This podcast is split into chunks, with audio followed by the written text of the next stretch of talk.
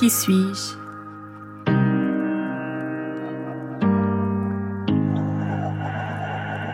Je suis anonyme. Être bisexuel dans un corps de femme, grande, mi-quarantaine, cheveux courts, visage aux traits anguleux, allure non binaire. Et dans ma tête, aveu, il y a un cul ouvert. Je vous accueille, je vous reçois. Vous êtes ici, assis sexe-ci. Posez-vous, respirez et écoutez.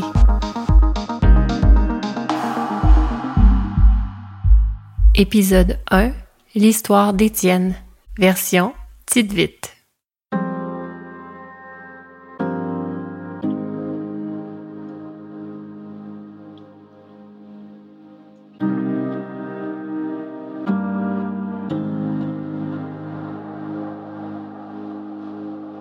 Étienne avait 17 ans quand il décida que c'en était assez d'attendre que le moment parfait ne survienne. Il devait absolument perdre sa virginité. Jusque-là, il n'avait jamais osé s'adresser à une fille. Jamais. À l'école, pendant toutes ces années, il était du type replié socialement. Ni moche, ni remarquable, tout son être criait anonymat. Il avait évolué sous le radar, passant de l'enfance à la puberté, puis à l'orée de l'âge adulte, sans remous aucun. Enfant unique, même son environnement familial sans histoire l'avait invité à avancer gentiment dans le temps, sans jamais prendre ne serait-ce qu'un seul risque.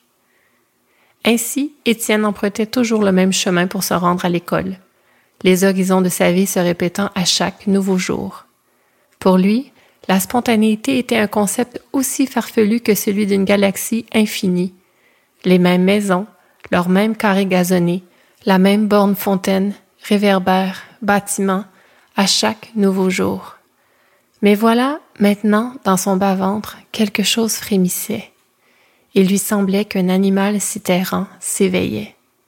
C'est qu'à présent, quand sur son chemin préétabli, il croisait une nymphe aux cuisses laiteuses offerte au souffle estival, il s'imaginait être ce vent, capable de courir sur cette chair affriolante, et, à cette seule pensée, son sexe battait en ordonnant Va me planter là, entre ces offrandes de nubiles, pour tirer des plaintes à cette magnifique créature. Son sexe s'imposait donc un peu plus à chaque nouveau jour pétrifié par la routine. Un après-midi comme les autres, de retour de l'école, Étienne aperçut un être assis sur la fameuse borne fontaine qu'il avait vue des centaines de fois auparavant en tant que pièce du mobilier urbain peint de rouge.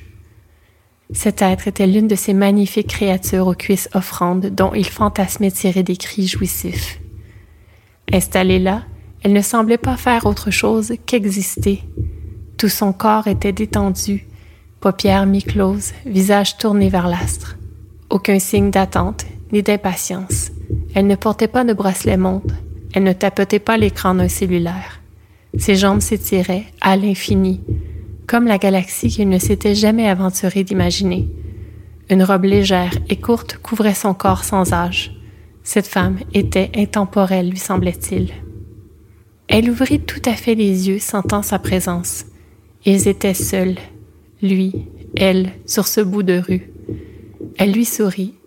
Étienne s'immobilisa et lui offrit en retour un sourire traduisant une pure gratitude. Cette belle femme venait de le faire exister, et son animal lui en était reconnaissant. Quel âge as-tu? Clairement, elle s'adressait à lui. Étienne dit la vérité, dix-sept ans. À quoi bon mentir à cet être inconnu qui transpirait la conscience? Cinq ans de plus n'auraient rien changé au fait qu'il était plus jeune qu'elle. Je marchais et le soleil m'a caressé le dos. Alors je me suis installée sur la borne pour apprécier sa chaleur un instant. Bien sûr que pensa Étienne, tout cela est si naturel. Jeune homme, As-tu une amoureuse? Pris de court pour la seconde fois, il répondit Non. Une amie particulière alors? Non plus. À cette inconnue si curieuse, il demanda à son tour Qu'est-ce qu'une amie particulière? D'abord, je me présente, Liliane. Elle tendit sa main à Étienne, qui se nomma à son tour, captivé par la fluidité du geste de cette femme si facile d'approche. Une amie particulière, lui expliqua-t-elle, serait celle avec qui ton corps goûterait au plaisir, sans autre attache. Étienne rougit bien malgré lui. Dans sa tête, les images défilaient à une vitesse folle. Plaisir, son corps, le corps d'une amie particulière. Liliane lui asséna alors le coup de sa prochaine question. Étienne, as-tu déjà goûté au plaisir du corps? Il faillit flancher tant ses genoux fléchirent. Quel pouvoir mystérieux détenait cette femme, pourtant bien humaine. Comment était-il possible de projeter ainsi une âme dans un lieu sans repère, au seul moyen de simples paroles franches et directes? Non. Le mot s'échappa malgré lui. Liliane reprit la parole. Tu sais, Étienne, l'esprit serait notre sixième sens. Goûter au plaisir du corps, c'est passer par les sens. En ajoutant la puissance de l'esprit, les possibilités se multiplient. Sixième sens, passer par les sens, multiplication des possibilités. Étienne ne comprenait pas tout ce que cette femme lui présentait pourtant si naturellement. Par ton imagination, par exemple, tu as déjà goûté au plaisir du corps en utilisant une banque d'images pour t'exciter lors de sessions de masturbation que tu t'es, je l'espère, régulièrement offertes. Oui. Encore une fois, la réponse lui avait échappé. Le pouvoir de cette femme à soutirer de lui cette conversation surréelle se confirmait. Mais surtout, maintenant elle avait piqué sa curiosité. Où tout cela les menait-il? sans jamais avoir touché une peau soyeuse et secrète, tu es capable de te laisser aller à la lascivité qu'une telle idée éveille en toi.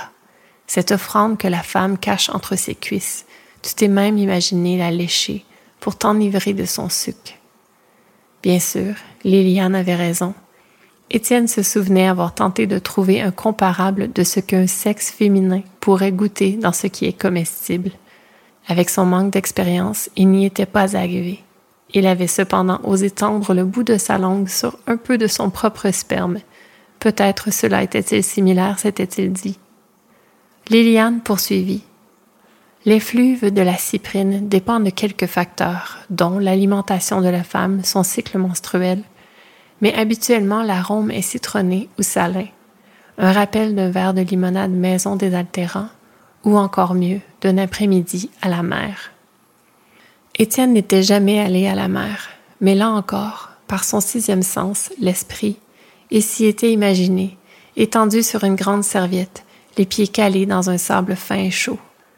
Pour une seconde fois, Liliane lui tendit la main. Tu peux y percevoir mon arôme sexuel. Je me suis caressé il y a une heure à peine. Estomaqué, il approcha son visage de ses doigts enduits de phéromones pour les humer fébrilement. Parfum sublime. Liliane, tu aimes?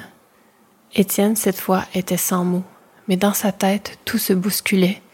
Comment tout ceci était-il possible? Cette femme sortie de nulle part, son discours inusité et maintenant son odeur? Lui, vierge désirant perdre cette innocence pour plonger de plein fouet dans ce qu'il sentait gronder sourdement dans son bas-ventre. Son animal le dépêtra de ses élucubrations et goba un de ses doigts parfumés à sa racine avec l'anneau de ses lèvres.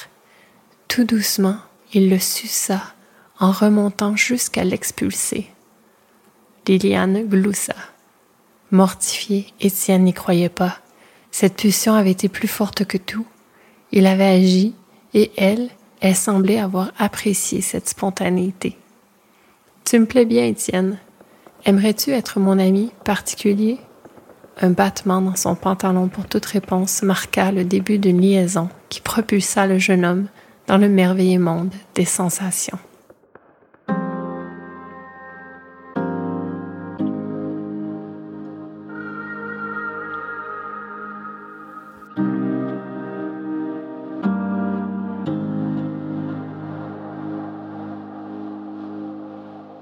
Tel que promis dans l'épisode 0, l'introduction officielle à l'univers de Six Sexes je vous ai annoncé qu'à la suite de mes fictions suggestives narrées, pour les deux versions de chaque épisode, la petite vite et la slow sex, je resterai encore un peu avec vous pour poursuivre la trame audio en suivant le mystérieux chemin de ce que j'appelle des miettes de pain. La version petite vite se contentant de vous révéler des confidences plus personnelles suite à l'histoire présentée des morceaux de ma composition identitaire sexuelle qui lui seront reliés d'une manière ou d'une autre, et la version slow sex, elle, qui, suite au récit servi, passera d'abord par des pistes de réflexion plus universelles qui m'en auront été inspirées, pour revenir et conclure avec mes révélations intimes d'être humaine active sexuellement et sensuellement. Mais pour vous tous, chers auditeurs des deux groupes confondus, pour cette fois seulement, laissez-moi vous dire comment je procéderai pour choisir mes confidences et mes pistes de réflexion. Pour cette fois-ci, oui, mais également pour tous les autres épisodes à venir. Roulement de tambour. Eh bien voilà, je suivrai mon intuition. Oui, oui, c'est ma voix intérieure qui me suggérera laquelle de ces tangentes parallèles développer avec vous. Parce que voyez-vous, dans chaque histoire, la sex geek que je suis vous avouera que plusieurs, oui, plusieurs miettes de pain peuvent être suivies. Une miette de ce qui m'a inspiré l'histoire, certes une possibilité, mais surtout une ou dix de ce qu'elle suscite par la simple teneur de son propos de sujet à explorer plus en profondeur. Et puisque vous et moi, on ne se connaît pas encore beaucoup, je modérerai mon intensité, mon ardeur. Ainsi, débutons tout en douceur. D'abord, de toutes mes histoires célébrant l'éros, pondues au fil des quatorze dernières années, mon intuition m'a soufflé de débuter officiellement l'aventure de six sexes-ci par celle-ci, celle d'Étienne, et ma foi, je n'ai eu aucun mal à être en paix avec cette proposition que m'a faite ma voix intérieure avec un mélange de sincérité et d'humilité, je crois que l'histoire d'Étienne débute parfaitement notre aventure ensemble. Déjà, je le crois parce qu'elle fait écho à plusieurs points présentés lors de l'épisode zéro, celui de l'introduction de ce balado, de son but surtout, celui de vous inspirer d'aller à la rencontre de votre imaginaire. Par exemple, Liliane introduit à Étienne les concepts de plaisir par l'essence, de celui de la multiplication des possibilités, totalement inconnu à ce jeune homme encore complètement vert pour tout ce qui a trait à l'intimité. Depuis une scène banale prenant place dans un cadre presque banlieusard, elle le projette là où l'imagination peut devenir une réalité empreinte de magie, en lui proposant de le guider dans ce nouveau continent de son existence, celui des expériences sensorielles. Et ici, stop. Soyez honnête. Cette différence d'âge, elle a fatigué votre mental, n'est-ce pas? Qu'Étienne ait 17 ans et que, de toute évidence, Liliane soit plus âgée que lui, de plusieurs années, et peut-être même d'une ou deux décennies de plus que lui, ça vous a dérangé, dans le sens d'embrouiller jusqu'à la réceptivité du cours de mes paroles. Votre mental a peut-être crié pendant ma narration Wow, mais c'est un crime, ça allant même jusqu'à gâcher votre plaisir de recevoir mes mots, qui pourtant échafaudaient lentement une scène de délicieuse tension intimiste. Nous sommes des êtres socialisés, et ce sujet, celui de la différence d'âge entre partenaires, surtout si l'un de ceux-ci est mineur, il vient avec son lot d'idées préconçues, parce que inculquées. Et attention, mettons une chose au clair, la pédophilie est un crime, un point c'est tout. Mais qu'en est-il d'un être adolescent dans notre société, de sa vie sexuelle légalement? Ici, je vous adresse, chers auditeurs de la version petite vite, pour vous signifier que nous poursuivons maintenant vers mes confidences. Mais je vous donne comme teaser de la version slow sex que je développerai un aspect légal de la différence d'âge entre deux partenaires sexuels dans une étude de cas comme celui d'Étienne et de Liliane, juste pour avoir l'heure juste, comme on dit. Et j'en profiterai aussi pour toucher un mot à propos de ce mental socialisé.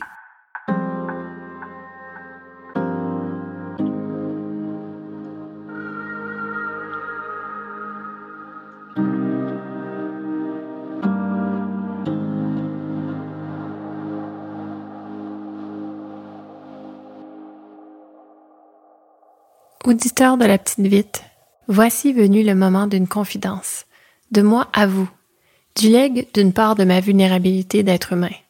Parce que n'est-ce pas cela, une confidence, une part de soi que l'on dépose dans l'autre, comme un gage de confiance. Confiance que l'autre l'accueille sans jugement et décide de là comment en faire sens ou non pour sa propre composition identitaire globale. Mais d'abord, une anecdote, avant une confession, parce que je crois qu'elle peut, en quelque sorte, vous rappeler un outil puissant je veux mettre en lumière deux mots utilisés dans mon histoire, les deux faisant référence à la sécrétion du sexe féminin de Liliane, cyprine et suc. Cyprine. C-Y-P-R-I-N-E. Qui d'entre vous le connaissait celui-là? Si votre main se lève présentement, c'est officiel. Vous êtes un sex geek comme moi, ou un véritable amoureux des mots, ou peut-être les deux, comme moi encore. Cyprine, ce mot, je sais exactement quand il est entré dans ma vie, à quel moment précis il s'est imprimé dans mon esprit pour y laisser son empreinte indélébile. Il m'est venu par une scène décrite dans une nouvelle littéraire intitulée La beauté de Gemma, tirée du roman La mort de Mignonne et autres histoires de Marie-Hélène Poitras. Ouvrir les guillemets. Les lèvres ruisselantes de Cyprine, Angie se tourna vers Gemma pour l'inviter à se joindre à elle. On voyait clairement la vulve rasée de Camélia et son trou béant jusqu'à l'infini. Fermez les guillemets.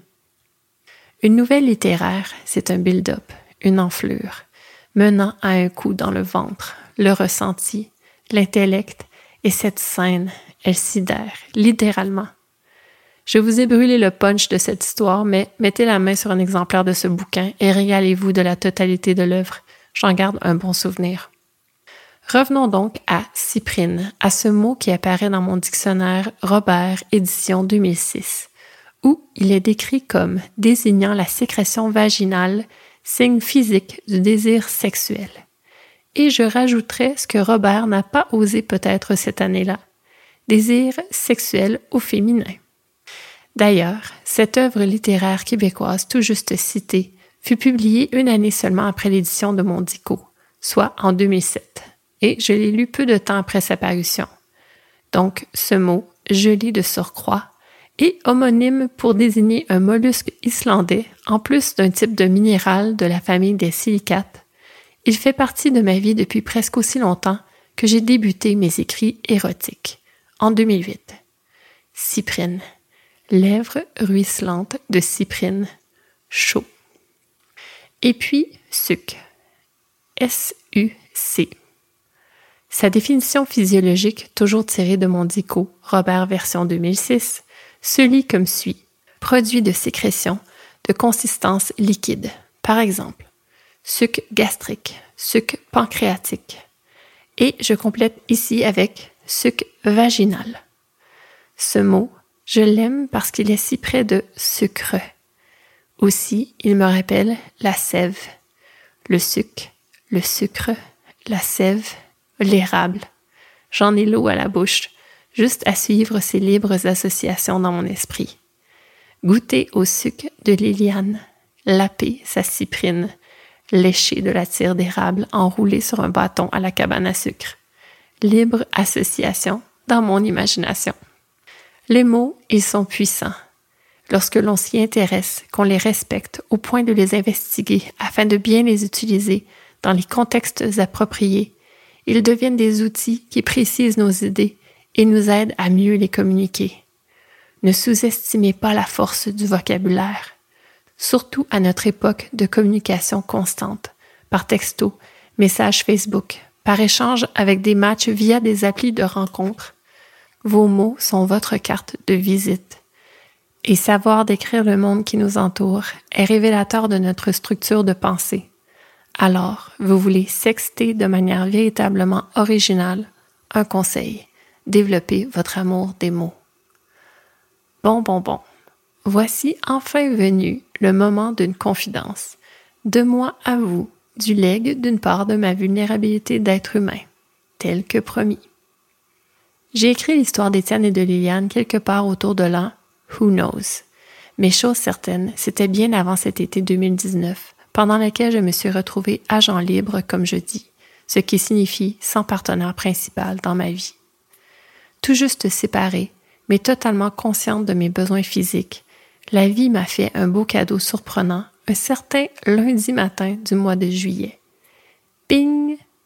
Réception d'un courriel d'un amant fabuleux avec qui mon corps avait atteint des niveaux d'enchantement comparables à la projection dans la matière noire elle-même quatre ans auparavant. Hey, hey back.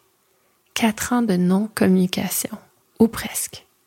Et puis, boum, mise à jour express de là où nous en étions maintenant, moi lui expliquant que je voulais clairement vivre une dynamique kink, lui master, moi slave, lui me fixant un rendez-vous dans un lieu public où il se rendait le jeudi soir suivant pour un 5 à 7 avec des collègues, avec pour instruction à suivre de m'affubler comme une putain, de pénétrer les lieux, de prendre place à une table, de me lever pour aller repérer un endroit discret où il viendrait me rejoindre afin que je lui prodigue une fellation mémorable.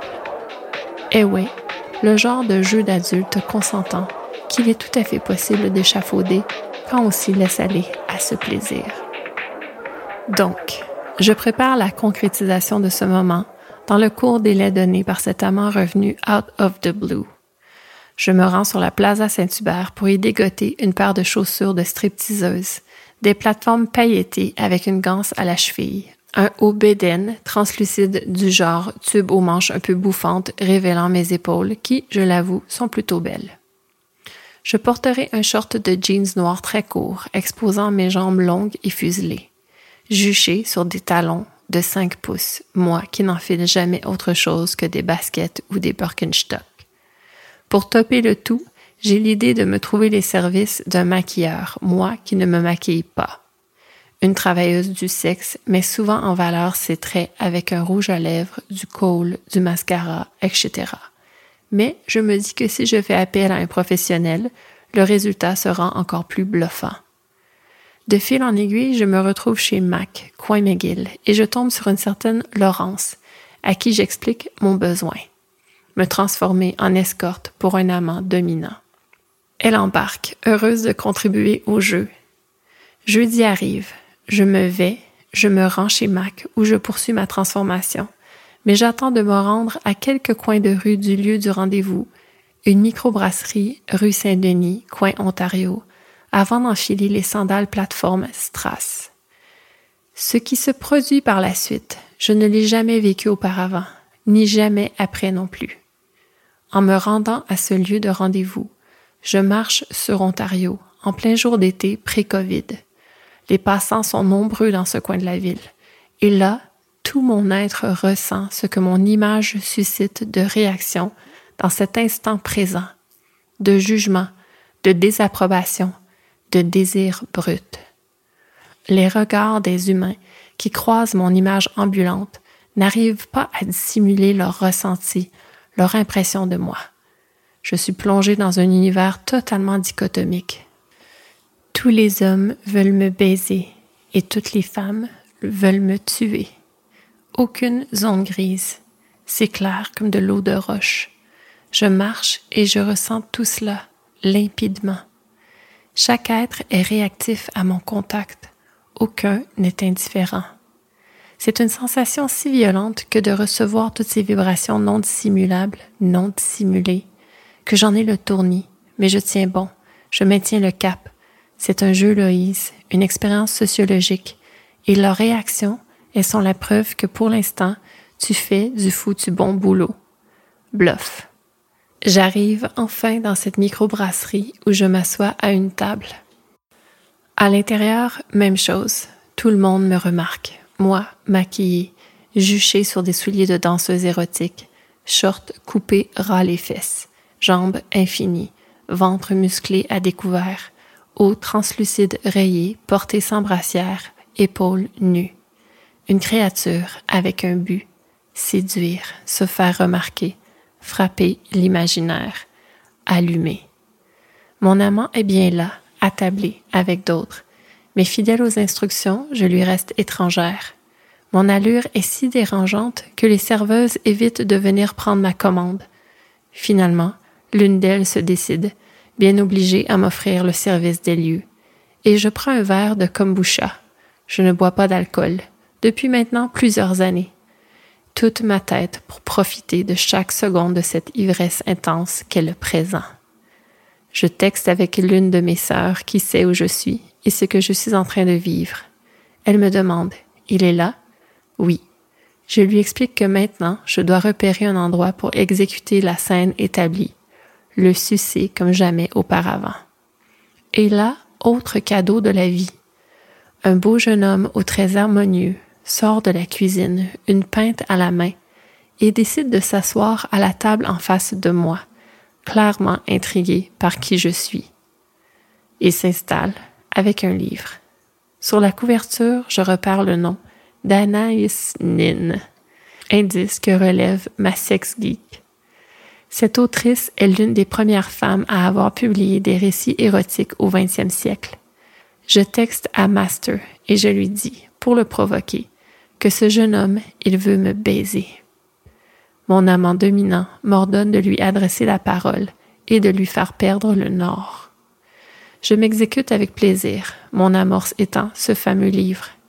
Je lui demande si je peux parcourir quelques pages de cette œuvre, ne connaissant que les journaux intimes de cette autrice Kénine. La glace est brisée. En échange, je lui propose de lui faire lire une histoire érotique de mon cru, sauvegardée dans l'espace note de mon cellulaire, ce qu'il accepte. Je choisis, eh oui, celle d'Étienne, sûrement pour la même raison que je vous présente cette confidence. Ce jeune homme, eh bien, il est plus jeune que moi, et nous nous rencontrons de manière spontanée, en allant droit au but. Après notre moment de lecture, il me demande Que fais-tu ici Sa question est valide et franche. Elle signifie en fait Que fais-tu ici dans ce lieu plutôt profane, toi, prête pour le nirvana? Alors, par respect, je décide de lui dire la vérité. Je suis ici sous instruction de mon amant, qui est mon dôme. Je dois trouver un endroit pour lui faire une fellation mémorable. Le jeune homme qui travaille comme cuisinier dans cette microbrasserie devient mon complice. Je lui demande si je pourrais peut-être aller dans un frigo. Il me dit que non, c'est impossible. D'autres employés se trouvent dans la cuisine. Sur le toit alors, peut-être? Non plus. Accès barré, même chose pour le back alley. Mais il connaît un bon endroit, un nook, dans une petite rue, non loin de là, lui qui habite à un jet de pierre. Le jeune homme et moi poursuivons notre conversation pour revenir au texte lu. Je lui parle d'Anaïs Nin, de sa marginalité et de sa force à affirmer sa sexualité bisexuelle assumée à une époque si conservatrice. À ce jeune homme, je dis que comme cette femme, j'aime le sexe et je l'assume. Il me répond en prenant bien soin de soutenir mon regard posément en formulant ces paroles, que lui aussi, il aime le sexe et l'assume. Je lui dis que j'ai 42 ans pour m'assurer qu'il comprend bien la situation. Il ne bronche pas. Je lui demande s'il a une amoureuse, comme Liliane le fait avec Étienne. Il me répond I'm open. Il a des lèvres pulpeuses, il est plus grand que moi. Son énergie est fascinante. Nous échangeons nos numéros de téléphone et le lendemain, j'irai le chercher en voiture à une station de métro pour passer un moment intime avec lui. Ce n'est qu'une fois sur la route que je pense enfin à lui demander son âge. 21 ans. OK, le double de moins que moi, bien exactement, mais majeur. Est-ce que notre compatibilité physique s'avérera bonne? Non. Mais était-ce à cause de notre différence d'âge? Non. Et est-ce que je me souviens de ce rencard comme l'un de mes meilleurs avis? Oui. Parce que ce jeune homme intelligent émotionnellement et totalement engagé dans la discipline de l'exploration de son unicité m'a donné des heures de conversation qui furent une incursion de premier plan dans une autre génération.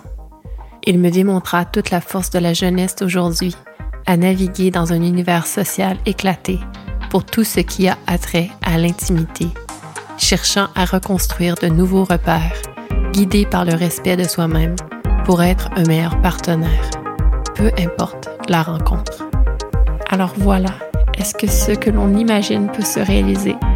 Oui. Est-ce que cet imaginaire concrétisé s'avère une parfaite incarnation de notre idéation? Bien sûr que non. Mais vous savez quoi? Si l'on reste ouvert d'esprit, la réalité dépasse souvent la fiction.